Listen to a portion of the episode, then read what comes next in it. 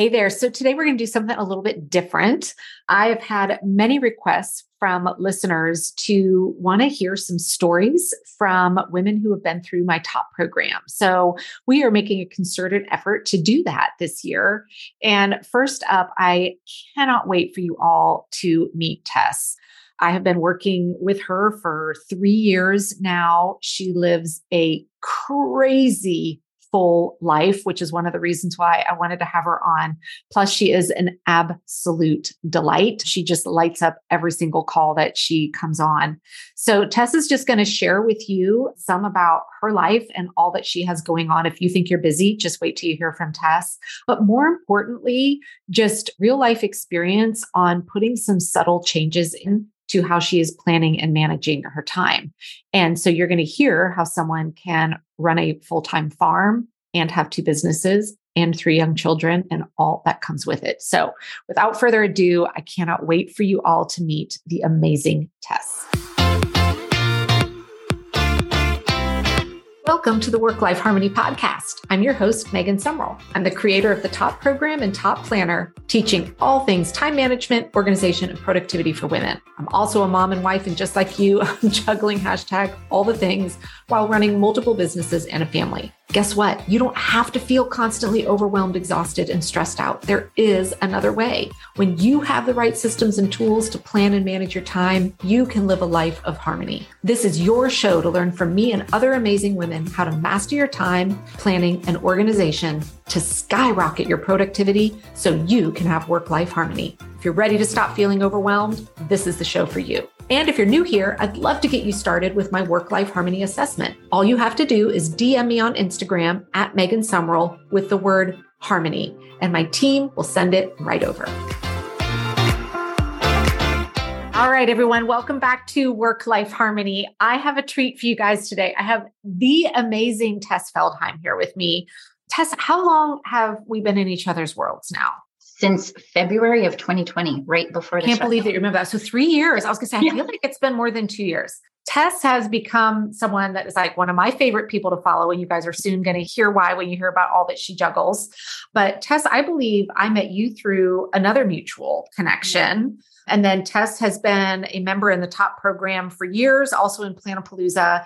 And so I wanted to have her on the show today to have a real life conversation with someone other than me about how you are using weekly planning, other planning practices, tools, all of that. And I would love for you to introduce yourself, tell everyone the realities of all that you have going on in your life. And you all will soon realize why I'm having Tess here today, because every time I hear what she's doing, I'm just like, man, it's inspirational. So go ahead, take it away. Tell everyone about yourself.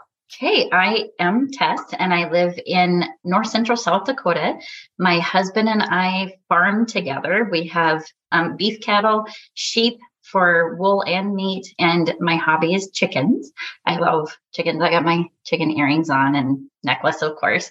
And we have three kids who are eight, almost seven, and four. And I run two of my own businesses, a farm girl by Tess and Lime Life Beauty Consultant. And with Farm Girl by Tess, what is that business? It is handmade hats, and hand crocheted hats. Hats. They are beautiful. All right. So if anyone who has been following me, you know, when you look at my life and you say, hey, there's Megan, you know, one child, the business, all of that. And you might be thinking, well, that's great that these things work for you, but I'm really busy. Let's pause and assess everything Tess has going on. Three young children, still at stages where they really are not doing for themselves. Like a fully functioning farm. I always love whenever we do our quarterly planning and then Tess is kind of chiming in of, oh yeah, I need to remember it's, you know, sheep shearing season or it's, you know, all these other things plus two businesses. So, and the fact that you show up this stunningly beautiful saying. I run a farm is even like super, super cool. I don't um, normally wear this on for the farm. hey, why not? You know, there's no rules to it um, so, kind of talk to everybody when we first met three years ago. How were things going for you in terms of just staying on top of the 8,000 things you manage on a daily basis? Not at all. Not at all. I absolutely felt like I was losing my mind. I was a terrible mom and business owner and wife and everything. I was completely overwhelmed with everything. First, we're not going to say that you were a terrible mom or terrible wife. I felt like I was a terrible Okay, mom. there we Yeah. go. Yeah. All right. So when you first started kind of coming into the top program, learning about some different planning skills, what was the journey like for you? And today, still even with just that initial shift into getting out of daily reactive mode to even just a weekly plan in place?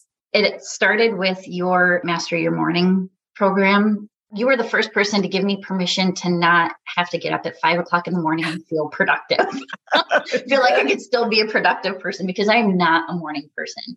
But I did learn if I get up 15 minutes before I get the kids and get that cup of coffee, most everything goes. It's all going to go a little bit better, right? Yeah. Yes, yes. So then after I got that figured out is when I enrolled in the top program and you helped me realize that being busy is not productive. It's not the same as actually getting stuff done. Being able to go from daily planning to actually seeing everything laid out in a whole week was very eye opening because then I could actually see, hey, on Friday, the kids aren't going to go to mom's where we have something else. We're on a four day school week. So my kids are home with me a lot of the time. So to be able to look ahead, even just that week ahead, to be able to say, this is what's going on. We can do this earlier. And being on the farm too, a lot of stuff just happens. Mark will come in and say, hey, the cows got out. I got to drop everything I'm doing and go. But then there's lots of other times where he will know that I have something going on, but then he comes in and says, Hey, I need your help with this. So you help me learn how to say, I'm doing this right now. Can it wait until I am done doing this kind of thing, which has been huge for not feeling quite so overwhelmed or feeling like I can't get things done. Because Yeah. just setting that boundary with my husband saying, this is what's going on right now. I can help you in an hour or whatever it is. So So- let's circle back to, as I'm sure, I mean, it happens to me three times a day that my husband comes in to announce us that the cows are out, right? Um, but we all have our version of what I call planning for uncertainty, right? Yes. And you just have a very cool sounding, but I'm sure a lot more stressful version of it. You are definitely someone with the ages of your kids and the fact that you are on a farm. You likely have a lot of that, including, I can imagine, not having control over the weather probably upsets plans Yes. as well on what you want to do. Mhm. So, how have or how are you today handling planning with the level of constant uncertainty that you have in your lifestyle? So previously, I probably like this next week. So starting on Saturday, our high is zero. So that means, Okay, like The- zero degrees, that's the high. Yeah. yep, that's the high. Currently, it is 28 degrees. So it's going to be a big shift. Sunny and balmy for you. Yeah. It is. It really is. And when I helped the girls get ready this morning, I was like, it's going to be warm today. It's supposed to get up to 33. And they're like, yeah. Yeah, so this next week is starting on Saturday is going to be very very cold. Previously, I wouldn't have looked ahead and seen that that was going to be happening to know what I need to do now so that when it is very cold and we have to be out there thawing water fountains and making sure that everybody is bedded down between the actually Mark is cleaning out the chicken coop right now so that we can put in fresh straw to keep them warm, which I would not have looked ahead to mm-hmm. that to be able to say, you know, this next week, I'm not going to plan anything definite. I'm not going to make any appointments or anything like that so that I can keep that open. And it took me over a year to figure that out. You know, I Um, appreciate that you're saying that because it's something I always am telling people, but sometimes they'll roll in the program, it'll be a week later, and they're like, I'm struggling with my weekly planning. Like, it's the first time. Of course Mhm. you are. Yes. but you can still have small wins along the way without Absolutely. mastering it right out of the gate. So I appreciate that you're like, hey, took me a year to nail down that part of it. Yes. Um, and that's where everybody's inputs are so different. A lot of women in the program aren't having to look at the weather a week out to really help them accommodate their plans, right? But it's important to understand what are the inputs into each person's life that they need to consider with their planning as well. Yeah. Well, and then I have two kids in school full time and then one at home still. He will be going to preschool next year, but the just all the school germs that come home. Like every parent has to deal with that. My kid is sick today. My husband is the one that I will stay in with the kids when they're sick. My husband is the one that goes out and does the farm work, but that means it takes him even longer because I'm not out there to help him with it. So it's that not planning for things like that, but having a contingency plan, knowing yeah. what our steps are if we need to make differences like that. And that also, like you've always taught us about like our on Fridays, what do you call it? Oh, well, it depends on sometimes I call it my CYA, cover your yes. whatever. You got a little white buffer space just in case time, whatever you choose to yes, call it. The CYA days, but it took me a while to figure out that what day that CYA day needed to be for me, which right. Fridays can be if my mom has my kids, but otherwise it's whatever day of the week I can plug it in to say, this is my least busy day. This is when I can figure this stuff out. And it sometimes, like for me right now, it's split up into a little bit over two different days because yes. that's what's working for me in my life right now as well. Absolutely. Yeah. So, with three kids, a farm, and two businesses, how do you have time for all four of them? Are you staying up till midnight? You already said you're not a morning person. Right. How are you able to do that and still maintain a sense of Tess, not just mom or business owner or farm or whatever. So scheduling the time for myself, like what Friday of last week was my first massage in like six months. Now I don't intend to make them last that long, but getting that scheduled time can be hard but also in the evenings i have my designated time now that i spend either reading or if i want to crochet i can crochet just that little bit of time for myself to do whatever i want to do. And so you're getting that every evening for the most part? For the most part yeah. Love that.